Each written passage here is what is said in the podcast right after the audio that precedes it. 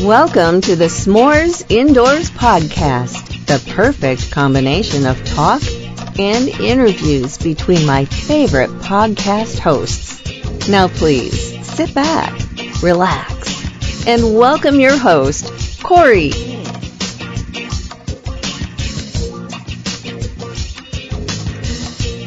Welcome to the S'mores Indoors Podcast. I'm Corey, joined alongside, as always, by Jonathan.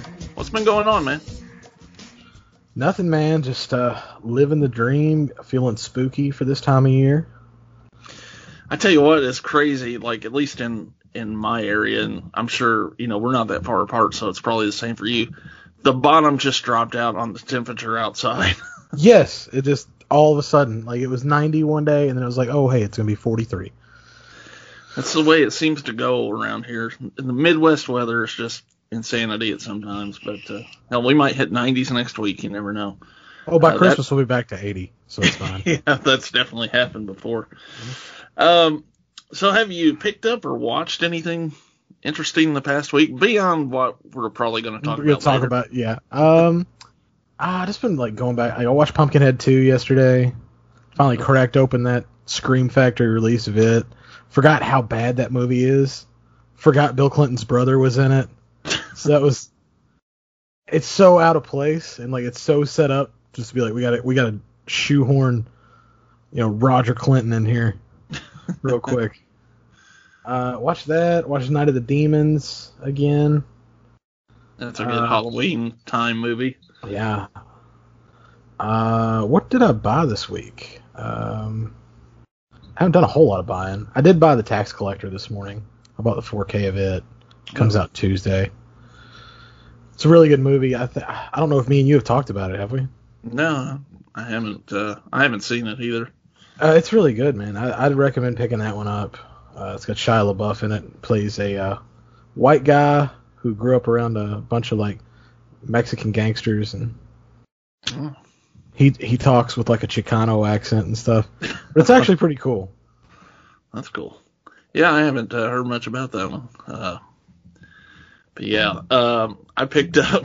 I don't know why I ordered this, but it was like a cheap deal. But I ordered that stupid Uncle Sam movie. Do you ever watch that one? I love Uncle Sam, dude. I I actually have never seen it. I was always intrigued by the cover art, though. Um, I think I think Isaac Hayes is in that movie. is he really? I'm, I'm gonna double check that. We go ahead. Uh, yeah, but I picked that up and uh, I didn't haven't said this on the show, but I did get the uh, Tales from the Dark Side collection in, and uh, haven't got to that yet, but I'm gonna get to watching some of those soon. I was gonna ask you about that because I told you to watch The Milkman Cometh.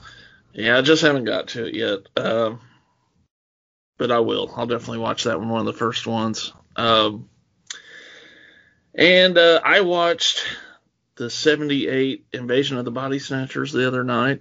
Um, had a good time with that, and um, didn't get to it last night, but this morning I watched uh, Brain Scan, and uh, that's a fun movie.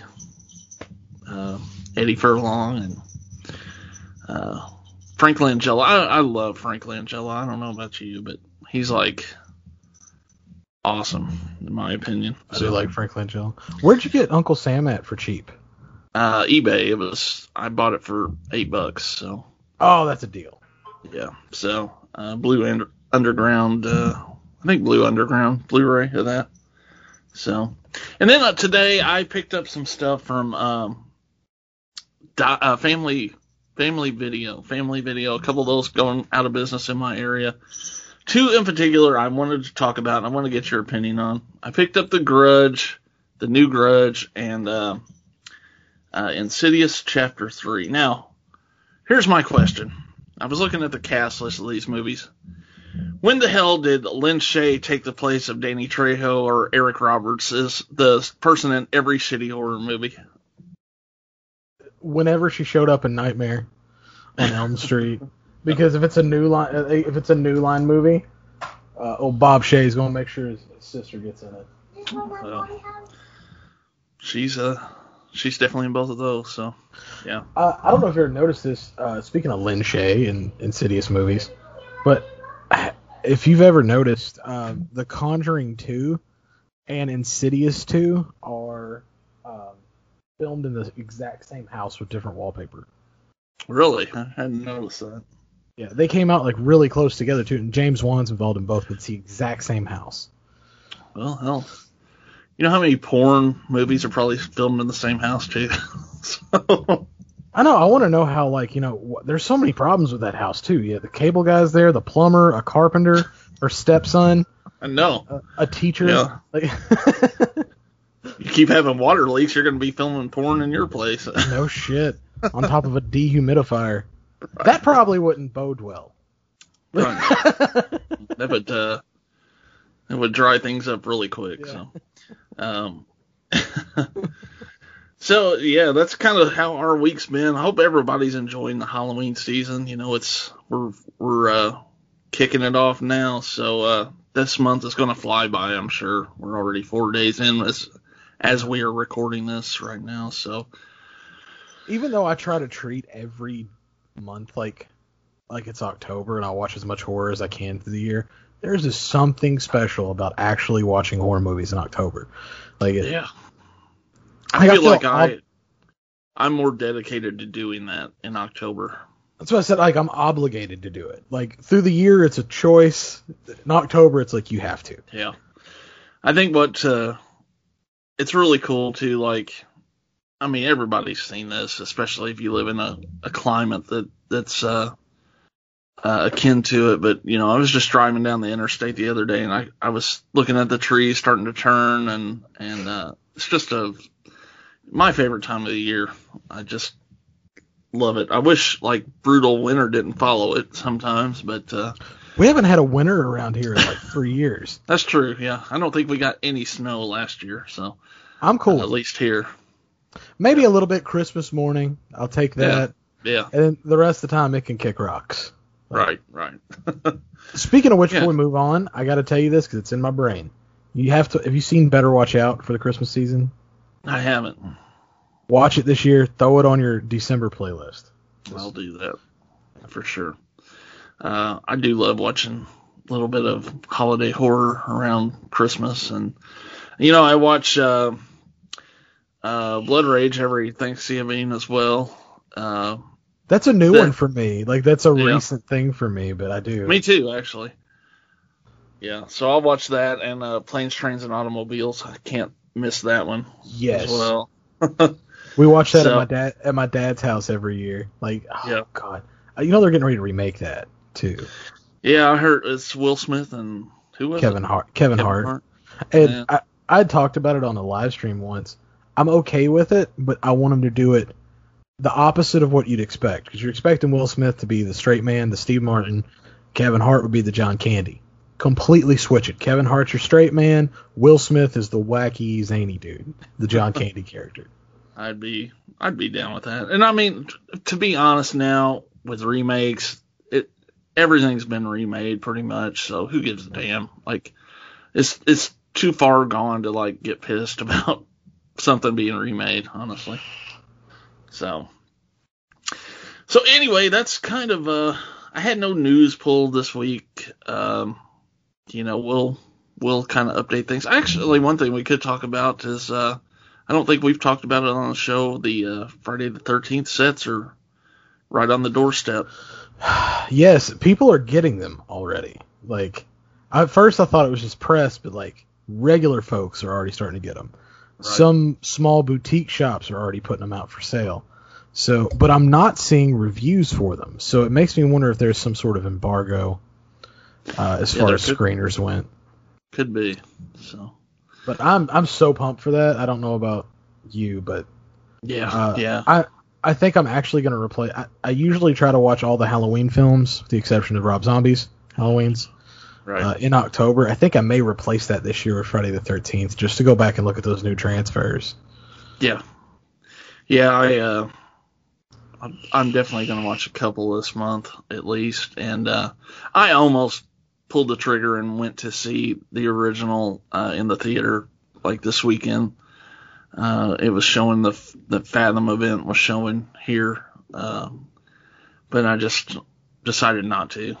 But Man, I've seen that movie like four times this year. yeah, from what from what uh, our buddy Lauren from uh, Visited by Voices One on YouTube, check his his content out. From what he said, that is the new 4K transfer that they're showing in the theater. So Oh, um, it was a chance, I guess, to see that early. But uh, but I I just didn't. I figured I'll You know, you just still- it out. You still have the HDR to look forward to though, because HDR is not a thing on projectors yet. So, and I think that's where that's going to shine. You get deeper Yeah. blacks, Yeah. things like that. So, I'm I'm I'm really excited for it, even though I said I wasn't going to buy it.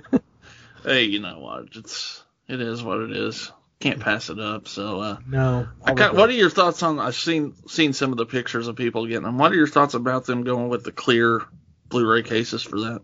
I was going to say I like it.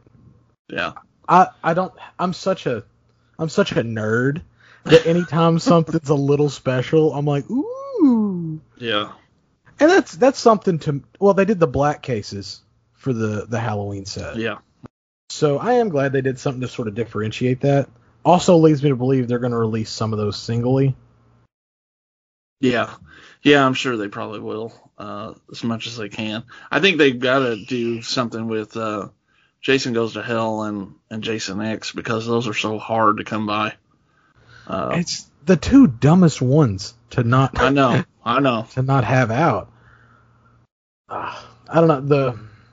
Yeah, I don't know. This is the last time I'll buy until 4K, I guess, and then I'll buy it again because I'm a sucker.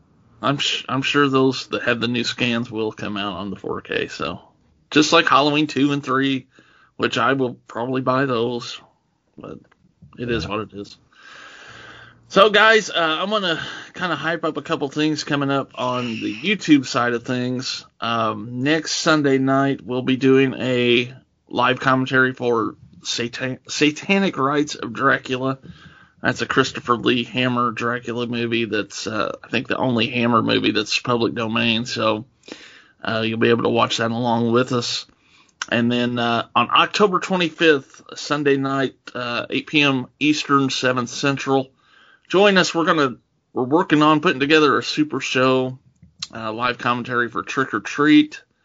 The uh, what year did that come out? Did you say 2010? Uh, filmed in 06, came out in 2010. Okay, so uh, join us for that. We're gonna hopefully load up the uh, stream with uh, surprise guests and uh, just have a good time all around. So uh, you know Al will be there drinking, so you gotta check that out.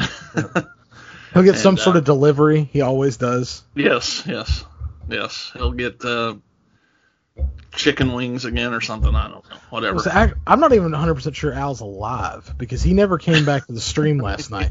yeah, I don't know. So, but uh, we're- we're gonna have a good time with that. That's our little pre-Halloween festivities, um, and uh, hope you enjoy that show as well. So check those out. S'mores Indoors podcast uh, on YouTube is where you'll find those. So please join us and uh, have a good time.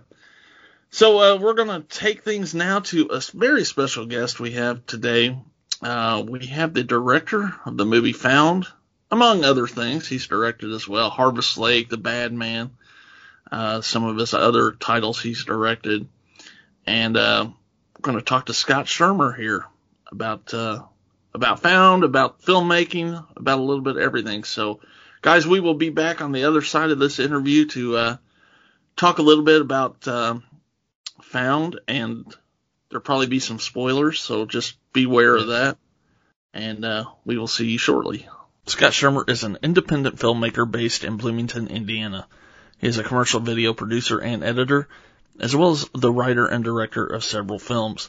His first feature-length film, Found, premiered at Elvira's Horror Hunt in September 2012, where it won Best Feature, Best Director, and Best Actor.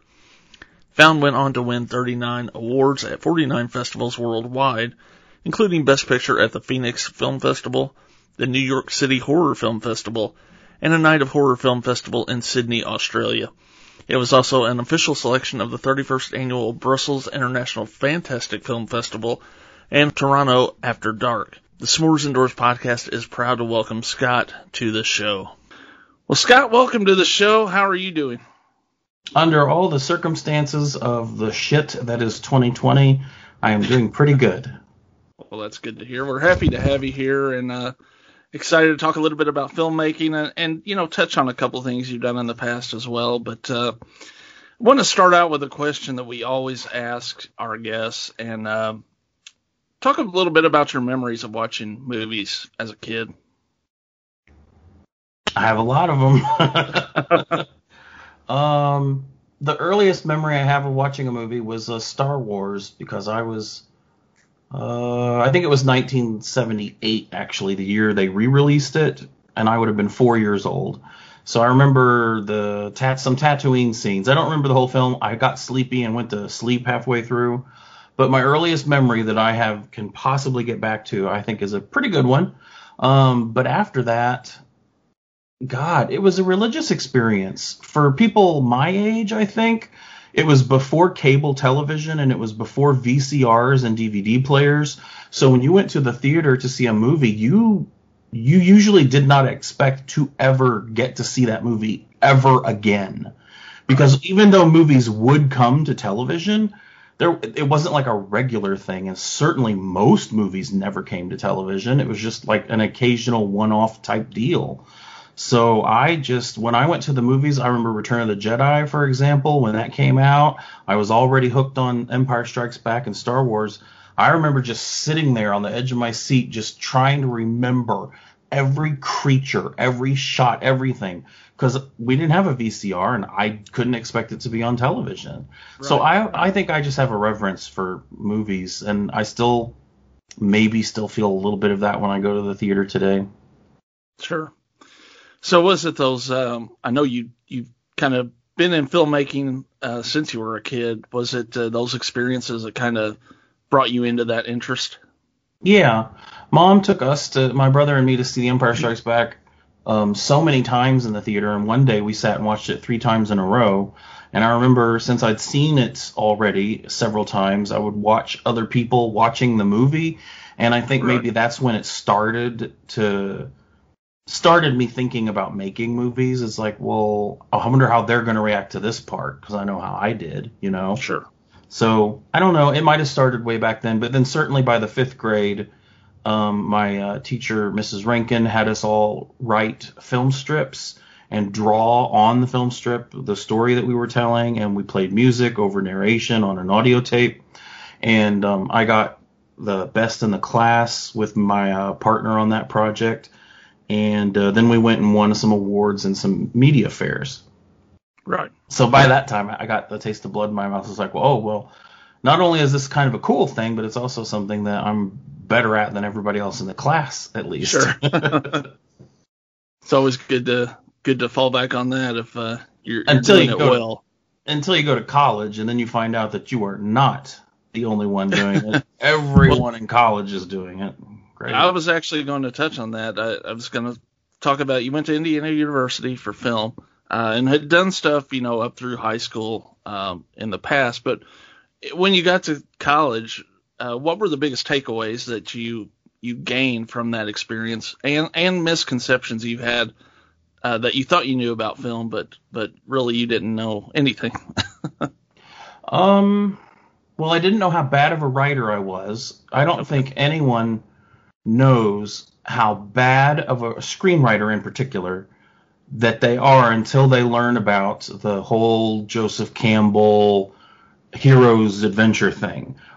You may think you know that, but unless you've actually, unless it clicks, and I, it's not a hard thing. I'm not saying it's something that is difficult to master.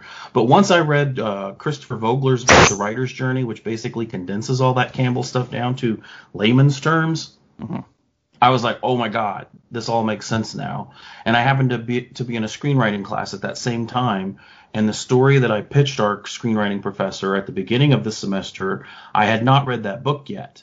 And he told me, I don't want to read that shit. That's something only your mother would love, which apparently he didn't know my mom because she does not flatter me with anything.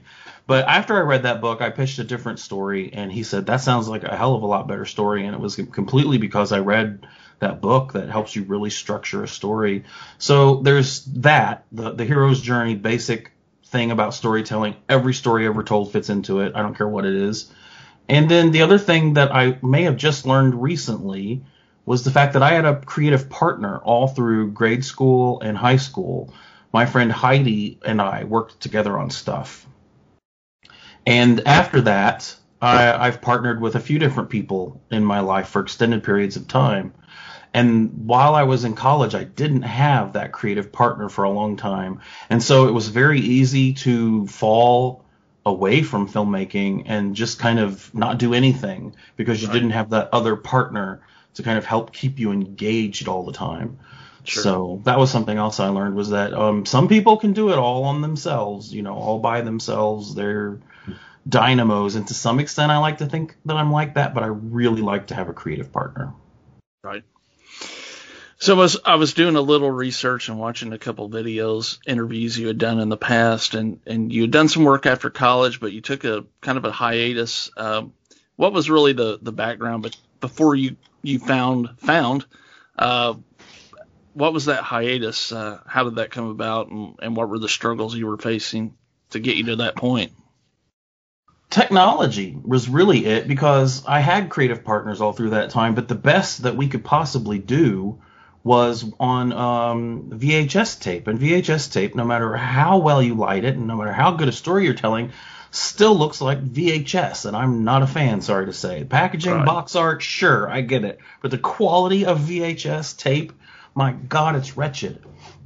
So it took a long time until, I mean, I went to college in 92 and mini DVs are what I shot House of Hope and Off the Beaten Path and a lot of other projects on. And mini DV looked a little better than VHS, right. but it wasn't until 2010ish that the uh, the the breakthrough in technology happened with uh, DSLR cameras, basically photography cameras that could shoot video, and you can't tell the difference between film and that unless you've got an extraordinarily well trained eye. And now there's there's anything if you can learn how to make a film right, it the technology will permit you to make it look right. It'll look just like a movie that plays in the theaters. A real sure. movie. right, right. It kind of on that uh, that same question. Uh, Found I know had an extremely micro budget. How, what did you shoot Found with? Because you could not if somebody would have just told me that that it, what it was shot for, I wouldn't have believed them because it looks so good. A lot of people don't believe this. I remember there was a uh, another filmmaker that sort of became a troll for me after Found and kept telling people there's no way that movie cost eight thousand dollars, and I think they spent a hundred thousand on their movie. But it really did because the only things that cost money when you don't pay anyone is the equipment that you use. And I used a uh, 7D, a Canon 7D DSLR camera. And I think it was about uh, wow two grand at the time. So right. two of our eight grand went to the camera, and the rest of it went towards some lights um, and some sound, microphone, uh, Zoom H4n recorder, and uh, props and uh, stuff like that. Makeup effects uh, took up a couple grand.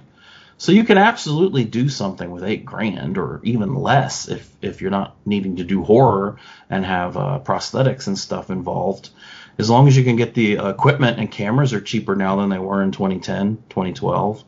Right. So yeah, you can do a lot with very little. It's when you start paying people, which really you should do. It's a very good idea. you can only do that once. Found's the only movie I've I've done where no one got paid. Right, right. So Found was your first feature shot on film, or, or, or at least with the uh, not Close not enough. VHS, I guess you could say. Um, and you had a lot of success festival wise and and beyond. Is was that a blessing or a curse when it came to? Obviously, it's a blessing to kind of build your career off of, but was it kind of a curse as well to have so much success up front and have to follow that up? I guess I could see how it, it could be a curse, and I've joked about it being a curse, but I really don't feel like it's a curse. Okay. Um, the truth is, Todd Rigney wrote a really interesting story, and we were faithful to the story to the point where it came across. I think most people who've seen the movie and read the book say it's pretty faithful. So I really have to credit Todd for tapping into the zeitgeist, and I'm sure Todd didn't mean to. Usually when people do, they they don't they didn't mean to. It just happens. It's Right. organic. And for some reason, the audience for independent horror at the time that Found came out was very sympathetic to the nostalgia of of Found because it takes place in the early 90s and the whole idea of being a little kid and having movie night and sneaking horror movies out of your brother's bedroom that kind of stuff in addition to the gore component that the middle of the movie brings that brings in sort of the gore hounds I can try and explain why I Found did well, but really it was just the right movie at the right time for the most part, and um, I just tried not to fuck it up too bad Right. um, to let the story get out there. And um, yeah, I've never had I've never had a movie that I think will do as well, have as many people like it, but you never know. Right. So, so obviously that movie is, you know, very graphic in tone and, and some of the visuals as well. Uh, and there are several kids in that production uh, too. What's what's the challenge of working with kids when it comes to a film kind of like Found? I'd worked with kids before on different movies until uh, before Found. I call them short films because none of them were really feature length. But I'd worked with Right. a lot of kids, and they. I love kids because you don't have to work against the training that uh, other adults have, and they don't usually have the egos that grown-ups do. So usually you can get a natural performance out of a kid if they show any proclivity towards acting at all. Found was special because it was very hard to find the right kid that was the right age and whose parents uh, whose family would be okay with the subject matter. Right. And so Gavin Brown plays uh, Marty in Found, and fortunately, he was a very precocious, I think, 11 or 12 year old when we started. And so the content didn't bother him, and so it didn't bother his mom. But I had to spend a, a gr- almost all of my creative energy on his performance. And my my main regret with Found is that I didn't give the rest of the cast much direction. And a lot of the adults have been picked on in reviews, and um, I taken I take all the credit for it. It's because it took so many takes to get this young boy who's never acted before to get the performance that we needed. That I often with the adults is like that's good enough. You know, we didn't have time to just keep doing it forever. And with a kid too, you you might have two or three takes that didn't work, and then one would, and then he was just out. Like that's all you're going to get, and you have to know that, or else you're just going to piss him off anyway. Or Sure. he'd be mag- he'd be inspired on the first take, and you'd be like, oh god, that's amazing. Let's mold it a little. Nope, that's all you're getting. So it, it it was weird directing him. He had the raw talent. I'm not trying to take away from Gavin at all because he absolutely had the raw talent there to mine, but that was my full time job on that movie. I think the uh, the job you did was was came across very well in that uh, final product. So, Jonathan, I think you had one kind of final question on Found before we move uh, move on. Yeah, I had just sort of a question about something that I was noticing in the film, and uh, I didn't know if maybe I just missed it or if it was supposed to be ambiguous. And that was the, um, I guess, what would be the effects of violent media on the mind. Um, I feel like the film is trying to say something about that, but I was kind of unclear about what that was. Well, so am I. Okay, so it is supposed to. I, I, I No. was wondering if that. Yeah. It mentions it. I can't remember exactly how that comes up in the movie, but I I remember it comes up. Uh, oh, they're they're worried that Marty might become a violent person because he watches horror movies. It's just another element to throw onto the table. Um, but but yeah, uh, honestly, I don't know. I don't want to tell the audience what to think, but I do like posing interesting questions. Um, the racism that is involved in the storytelling I found has always been a has been a very puzzling component around that movie because I like to think I'm not a racist, but apparently a, a handful of racist people really liked Found, and um, they wrote me at some point and they started to boycott me when they realized that I am not a racist. And when I made some statements about Black Lives Mattering, I got such shit from this small, vocal handful of people who apparently really thought I was racist and thought the film was. And I'm like, you know, racism's in the movie, but the main character, Marty, is not racist. He he does not do what his brother tries to get him to do in being racist in that film. It's an anti-racist movie. It's funny to me how things like that happen. Same things with like Fight Club. I feel like all the people that love Fight Club probably love it for the wrong reasons. I think it's a complicated movie, but then there are other people who'll just dismiss it because it's so brutal on some surface superstitial level. People just they don't get what it's really truly deeply about. And I feel like on a different, not as you know profound level as Fight Club, that might have gone on with Found. But I don't know. I'm rambling at this Yeah. point. No, it's just so odd that they would that that's that group of people would think that that was supposed to be a redeeming quality for Steve. That group Yeah. of people, I think, really thought they tapped into something, and that was creepy. That was a truly creepy moment. Wow. Right. Right. So one thing I, I definitely appreciate about your your work is uh, you know pushing the envelope and and tackling subjects that a lot of independent horror or, or film in general don't do, uh, including the sexual nature of, of some of the work you do.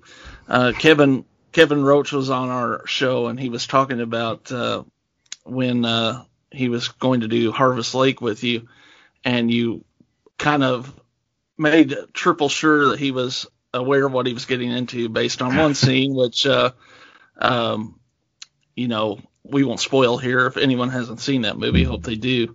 Um, uh, what's what's that process like for you to once you have someone that you want to be a part of a, a film you're doing, kind of, uh, you know, getting them comfortable with what they may be facing in the in the uh, film itself.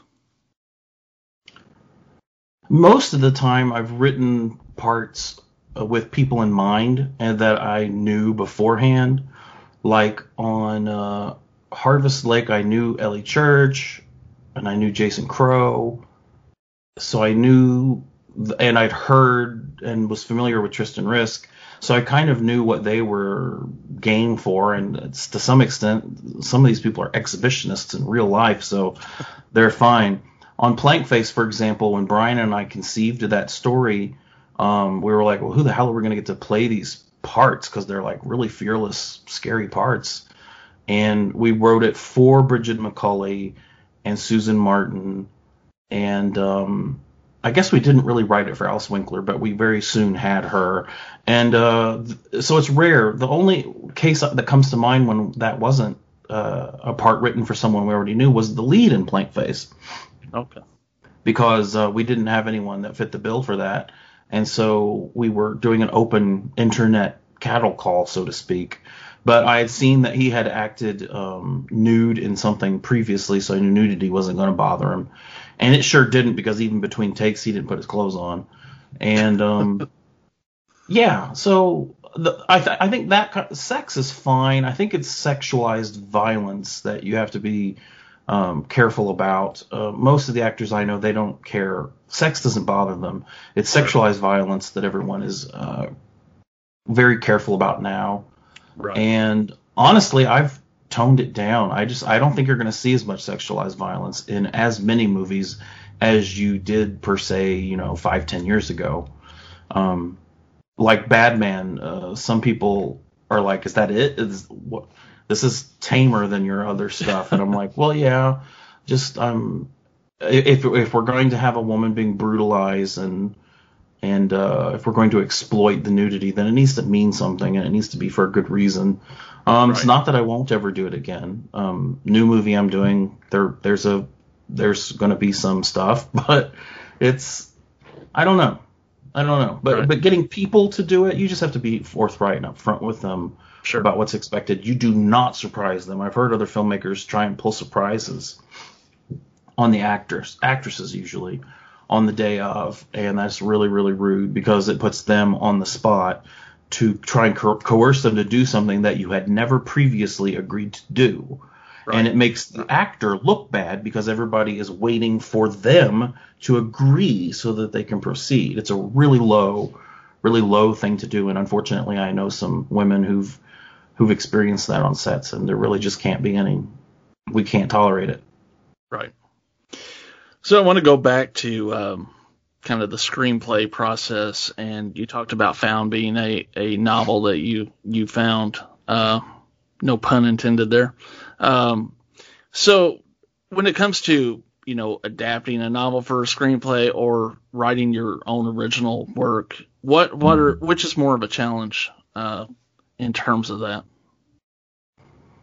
Um, I don't know if one comes out above because I've written a handful of original screenplays, and I guess maybe that's harder just because it's all on you to conjure it and execute it, and to stay. Um, uh, I don't know. I can't blank on the word, but to to keep a perspective on it.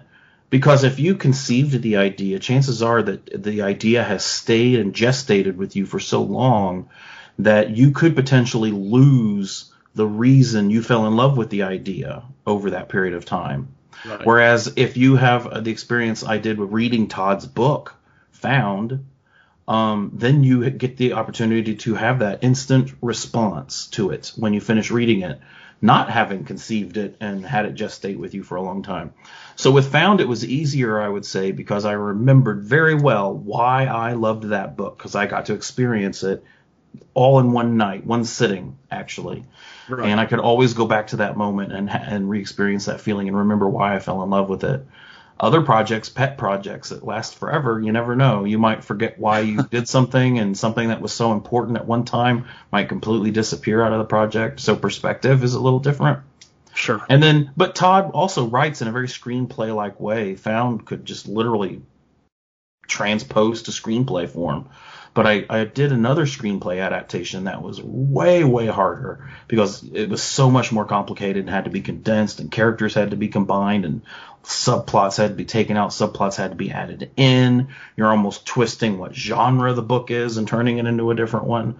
That kind of thing can be is basically what do people expect from it? Do they want a faithful adaptation? That's probably easier to do. But a lot of times people want you to turn something into something it's really not meant to be. Right, right.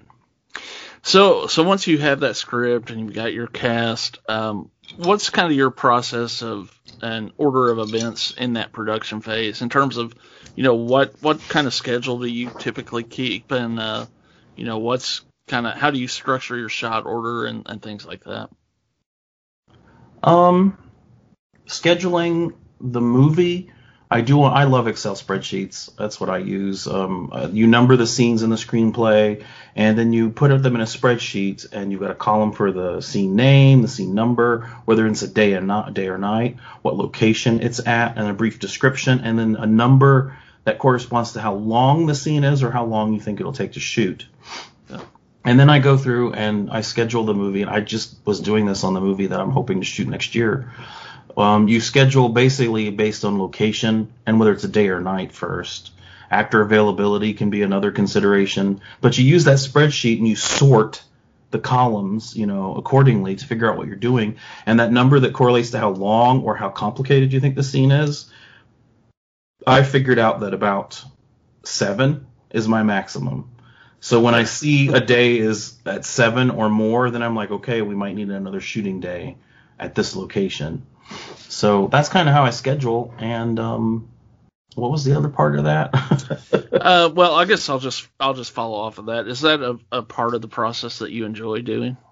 I do. I like spreadsheets. I like I like the scheduling part. I don't mind the budgeting part as long as people can help me figure out what things cost. Right. Working, working with Arthur Cullipher, he's like, well, this is gonna hmm, he all he forgets a lot of the ingredients in, in some of his things, and so getting the makeup budget can be very challenging at times. But if it's just a spreadsheet and organization type thing, I like that stuff. That's fun for me. Right. Location so, scouting and getting permission to do shit's not fun. so once you're out and about and you're shooting your scenes, um, what's the most important part of that process, in your opinion? The shooting? Yeah.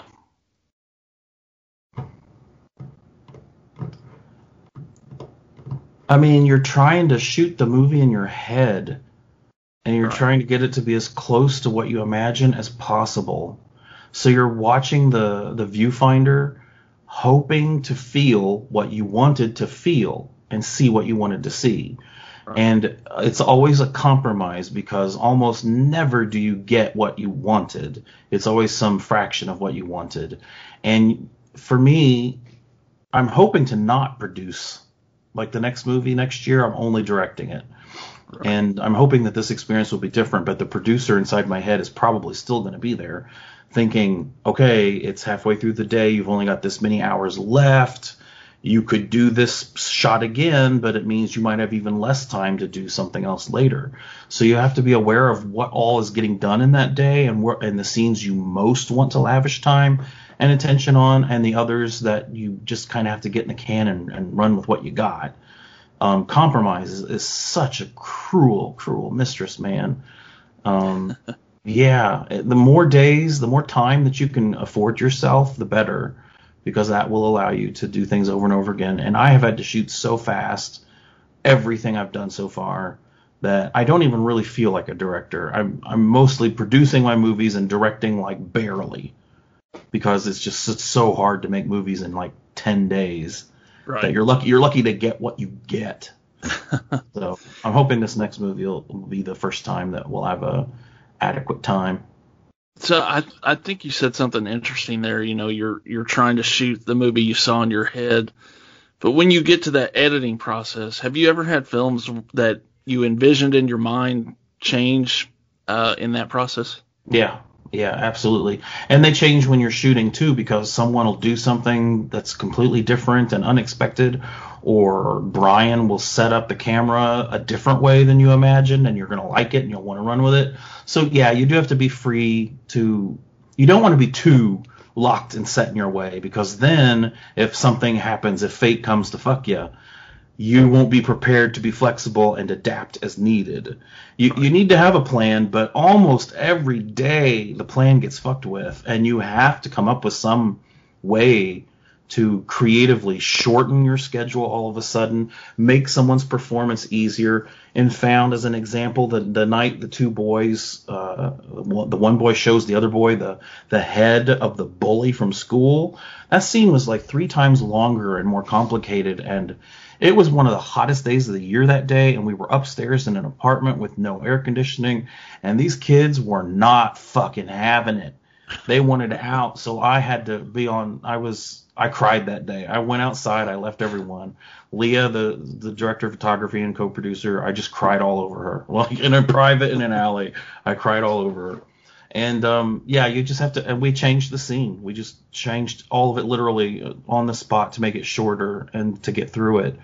So you do what you have to do to be. You you got to be an excellent planner, but you also have to be an excellent improvisationalist almost. Right. So you kind of mentioned it in the the beginning of our interview here. Uh, you know, 2020 has been pretty much a shit show uh, all across the board. Um, in every way. how every do you single way? Do you see any changes in the filmmaking process post COVID? Uh, I'm I don't spend a whole lot of time thinking about that, but it seems to me like the the industry might end up being more like the way indie filmmakers do it, just because they can't afford to do it any other way. Um, I mean, if you can, movies can be made for eight grand, you know. so yeah. why isn't why isn't Hollywood keen to that?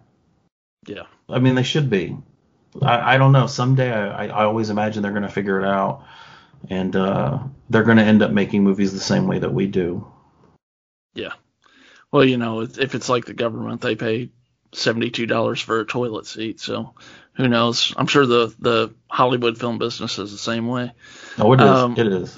They're good jobs, though. I mean, it makes me sad because I don't want people not to get paid good money. Sure. For sure. doing their jobs, but I have friends on TV productions and stuff, and they tell me about the extravagance of the money just being spent on everything in every which direction and and how everyone's got a very special select job and they can only do that job when that job needs done and then all the rest of the time they just stand there. Like they don't like jacks of all trades on on professional studio movie sets. Jacks of all trades are what save you time and money though. So i don't know hollywood probably needs a kick in the pants but i'd also like to have some money that hollywood has So uh, I did want to touch on the fact that uh, some news did come out recently here that uh, you'll be directing Bill Moseley next year. If all goes well, yes. Yeah. So uh, what what can you talk can you say about that project uh, so far? It's all Kermit Merle Key's fault. Kermit is a guy in Columbus, Indiana, about an hour from where I'm at in Bloomington, and we've known each other since Found came out. I think I'm not sure exactly how we first met, but he has tried to get me involved in projects of his for a long time, and I've just been too in my own world doing my own thing. But after Bad Man, I've taken a few years off, and I, now I'm wanting to do something, but I don't know what. So he says, "Hey, dude, I've got a screenplay. People have read it. They say it's really good." And I'm like, "Sure, everybody, everybody says a screenplay is good just to shut you up." But I read it and it was actually good. And I remember after I finished it, I was like, "Fuck, I should do it. It's good. Damn, I can't just sit on my ass another year." So yeah, it's a horror comedy, which I always told myself I couldn't write, but I would love to direct. So he's Right. um, he's producing it and writing it, and I'm directing it. And uh, we've got more cast members that he's going to announce that we've got letters of intent from. So if all goes well and the world doesn't go to shit further than it already has, next summer we'll be uh, directing a horror comedy in Indiana. Awesome. Well, we'll definitely be keeping an eye out for that. I have one more question, Jonathan. Did you have anything you wanted to ask before I give that final question? No, go ahead. I've just been sitting here and enjoying. so so we're at, definitely in the Halloween season now. We're we're into October. Uh, so my final question is, what are some of your favorite films to to uh, watch in the Halloween season each year? Pumpkinhead, because I just adore Pumpkinhead. I watch it all the time. Um, Creepshow. I remember very distinctly on Trick or Treat Night watching Creepshow on Cinemax. I think that was the Yeah. first time I'd ever seen it. 1986. God, I even remember the year I saw it on Cinemax. Um, I think that's because I was dressed as Howard the Duck and that had come out, or maybe it was 87. Anyway, I'm going off in, on memory lane. Um, and um, Fright Night. I love Fright Night. Um, Gremlins. I watch all the time. But I, I think my perennial is, is Pumpkinhead, and that's true for kind of a lot of the friends I have too. Pumpkinhead is one you got to play every Right. October. Well, those are definitely movies that you listed that uh, we're big fans of too. So That's uh, because they're good. Yeah, of course. well, I won't take up any more of your time. I want to thank you so much for coming on, and, and hopefully when this new project comes out, uh, we can get you back on and talk a little bit about it in the future. So, uh, Awesome. but uh, thanks so much again for coming on, and uh, have a good day. Thanks, man. It was good to be here with you. All right. Well, we want to thank Scott for being on the show. Uh, it uh, was a thrill to have him along with us here and, and to talk about uh, filmmaking and, and found and, and his uh, film career in general. Um, I want everybody to go check his stuff out at his website, uh, scottschirmer.com. And uh, if you act rapidly, you could possibly get a cop, signed copy of Found on his website for 750.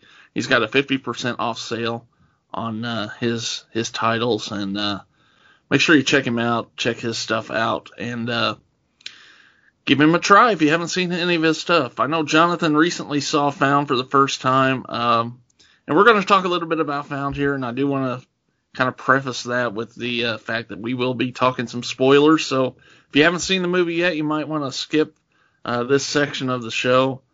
But uh, Jonathan, your first off, your overall thoughts um, I guess non-spoiler thoughts on the movie itself.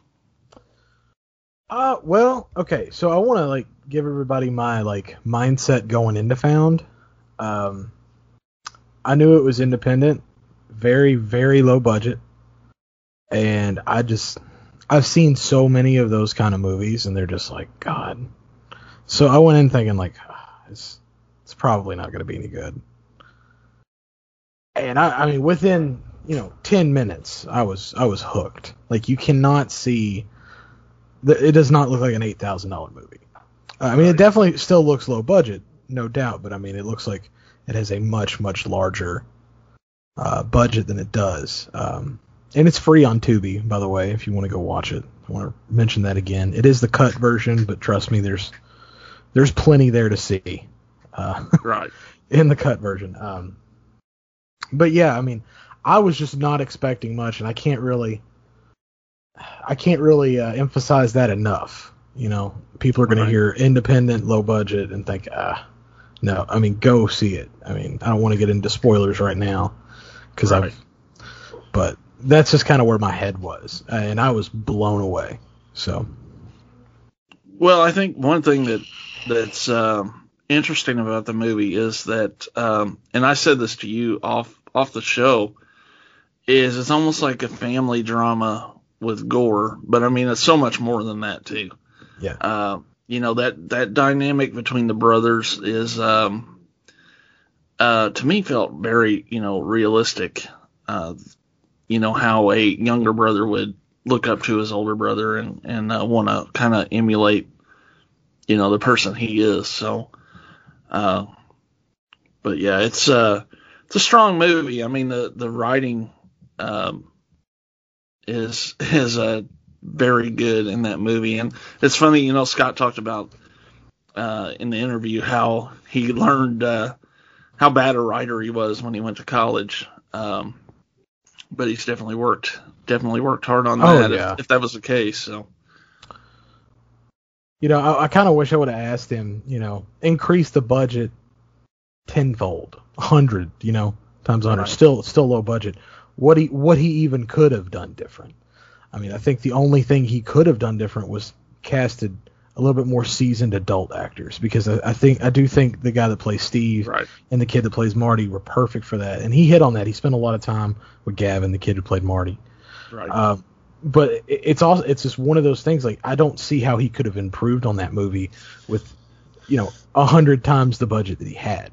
Honestly, No, and that's a that's a good point that he even he made is that uh, you know I don't I don't guess he said that sometimes films don't cost that much, but but you can make a quality product for for little money, and uh, you know when you you're looking at a story like that, yeah, you could have you know added another 30, 40 grand to like really beef up the effects, but did it really need it? No, I don't I don't think it did. and like I'll get to that in a second when we really dive into spoilers on that. But the effects were fine.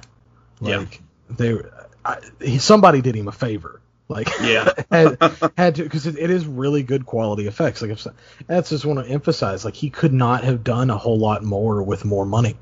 I mean, he could have paid. I mean, I guess he could have paid people, but you know, but Right. uh, you know, but um, I, I guess that's really the only thing. I mean, this is the only case where I've said the budget wouldn't have done much for it. You know, eight thousand dollars, he made a, a fantastic film.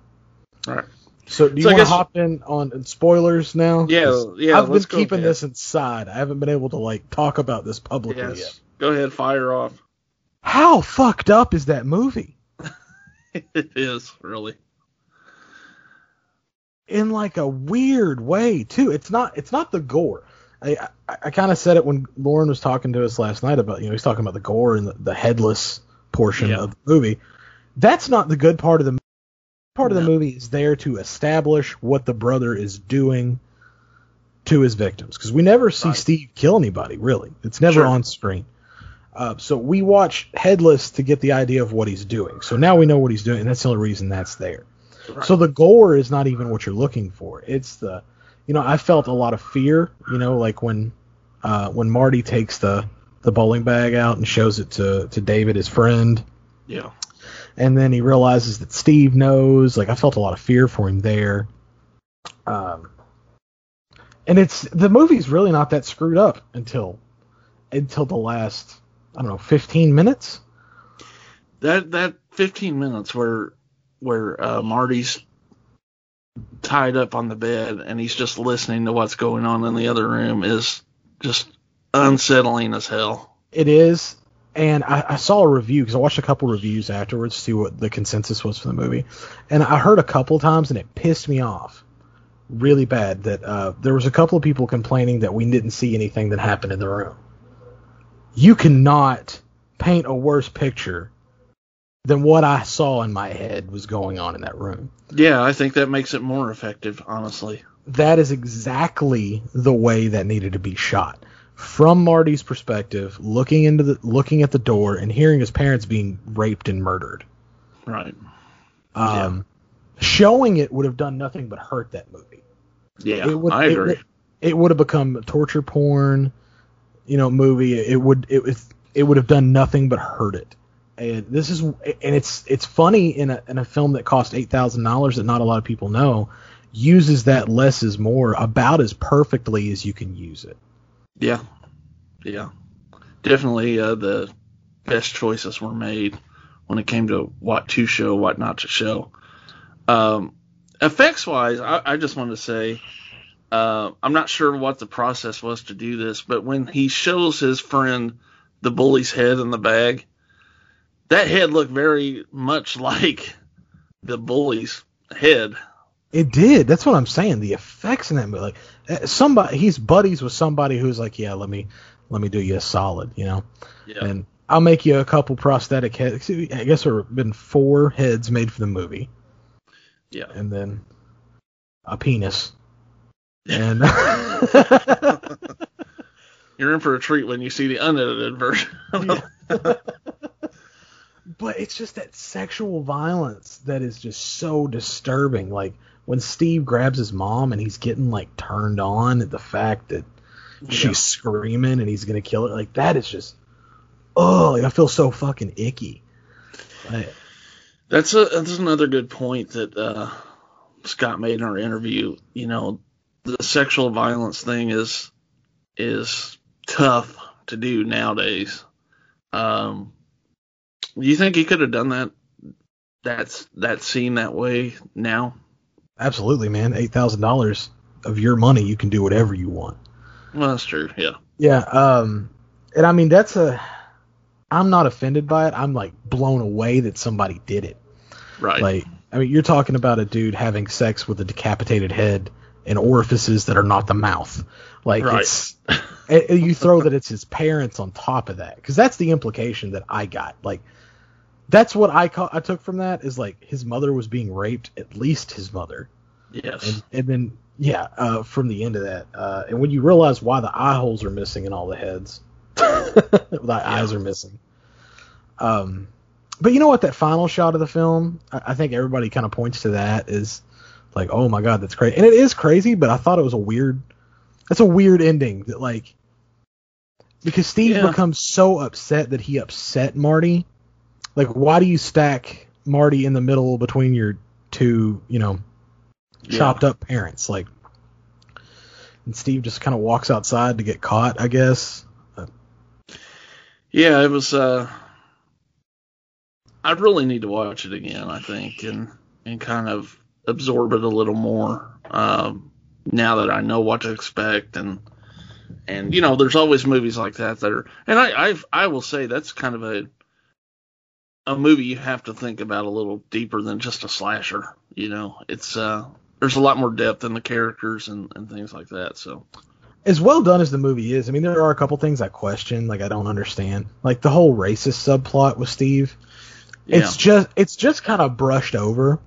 right. when there's some runtime in that movie which I, you know i think it's the only thing that i said that i had to critique on is the movie probably could have been 15 20 minutes shorter uh, Right. the way it exists now um, you know it, would have been nice to see maybe those 15 20 minutes put towards his racism because it's really only brought up one time in the middle of the film uh, as to what he's doing. So that just seems strange to me. It seems odd to give him that trait and not explore it.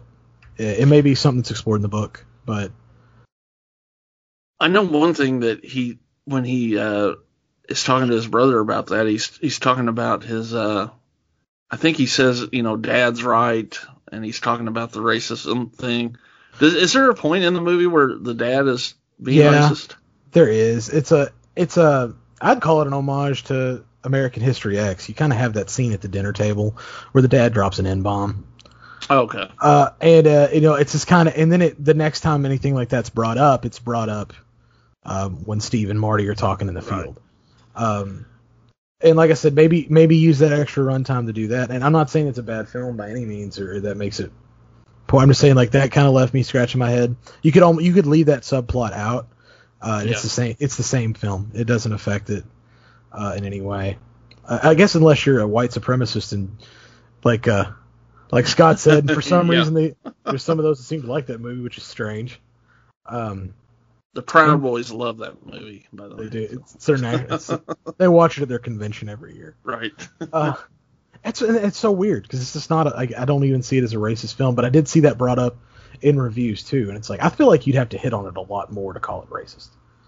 Uh, yeah. Or and even then it's not racist it's racist subject matter like people have got to get off this shit like that stuff exists and steve's not it's steve's not your protagonist. You're not supposed to like steve. Steve's not supposed to have redeeming qualities. Um and the second thing was and i asked um scott about it was what is the film saying about violent media the effects of violent media on the young mind? Um, and it is kind of open, I guess. It, it does feel like the film opens up to that question, but you have Steve who's very clearly affected by it, so much that he's Right. basically remaking these films in, in real life, and Marty who's not so much. Yeah. So, so I don't know. That was that was a big theme. Uh, I felt like I could have used some answers to, but I guess leaving it open for interpretation is fine too. But that's really the only the only issue I had with the movie was the pretty much just the subplot of him being racist. It just seemed very tagged on. Right. No, it's a it's a definitely a, a well done film and and uh, you know, as we said in the interview, um, not shot on film, but Scott's first uh, full feature uh, non videotape movie. So, um, yeah, definitely, it's a definitely a uh, highly recomm recommended for me, as well as his other work as well. Uh, Harvest Lake is a weird movie. Uh, I watched it. That was the first movie of his I watched um, uh, because a buddy was in it, and um, but it's it's so well shot and uh, um, it's just an interesting concept. One thing you can say about his films, they're not the typical low budget crap that's like thoughtless. You know, there's a lot of uh, Oh, hard work and thought that goes into his stuff. So I highly recommend, like I said, go to uh, scottschirmer.com and uh, he has a sale going right now on uh, the stuff he has put out. So check that out for sure. So, well, it's been a great show. Had a great interview. And make sure you guys check out those uh, YouTube streams we've got coming up. Uh, we hope uh, we can pack the the uh, stream with uh, panelists as well as audience and um, have you guys uh, give us some questions, some comments throughout that show. So, uh, Jonathan, where can the people find you at online? I can be found at Bombastic Reviews on YouTube, Bombastic Reviews on Facebook, Mr. Bombastic on Instagram, which I never update. and of course, S'mores Indoors Podcast.com one more time. Yeah, s'moresindoorspodcast.com is where this show will be when it drops.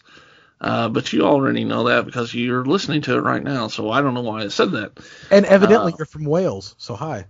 Yeah, uh, apparently. uh, but I'm at uh, Doors 76 on Instagram uh, and Doors Podcast on Facebook and YouTube, as we said. And uh, again, check out s'moresindoorspodcast.com. Uh, we will be back next weekend, like I said, on YouTube for a, another live commentary. Satanic Rites of Dracula is the movie. And we will back, be back with another audio episode of the show in two weeks where we will have something to talk about. I'm not sure what yet, but we'll figure out something. We figured this out before we came on, so and this isn't Yeah. a bad show. Imagine Yeah, what we so- could do with two weeks of prep time. yeah.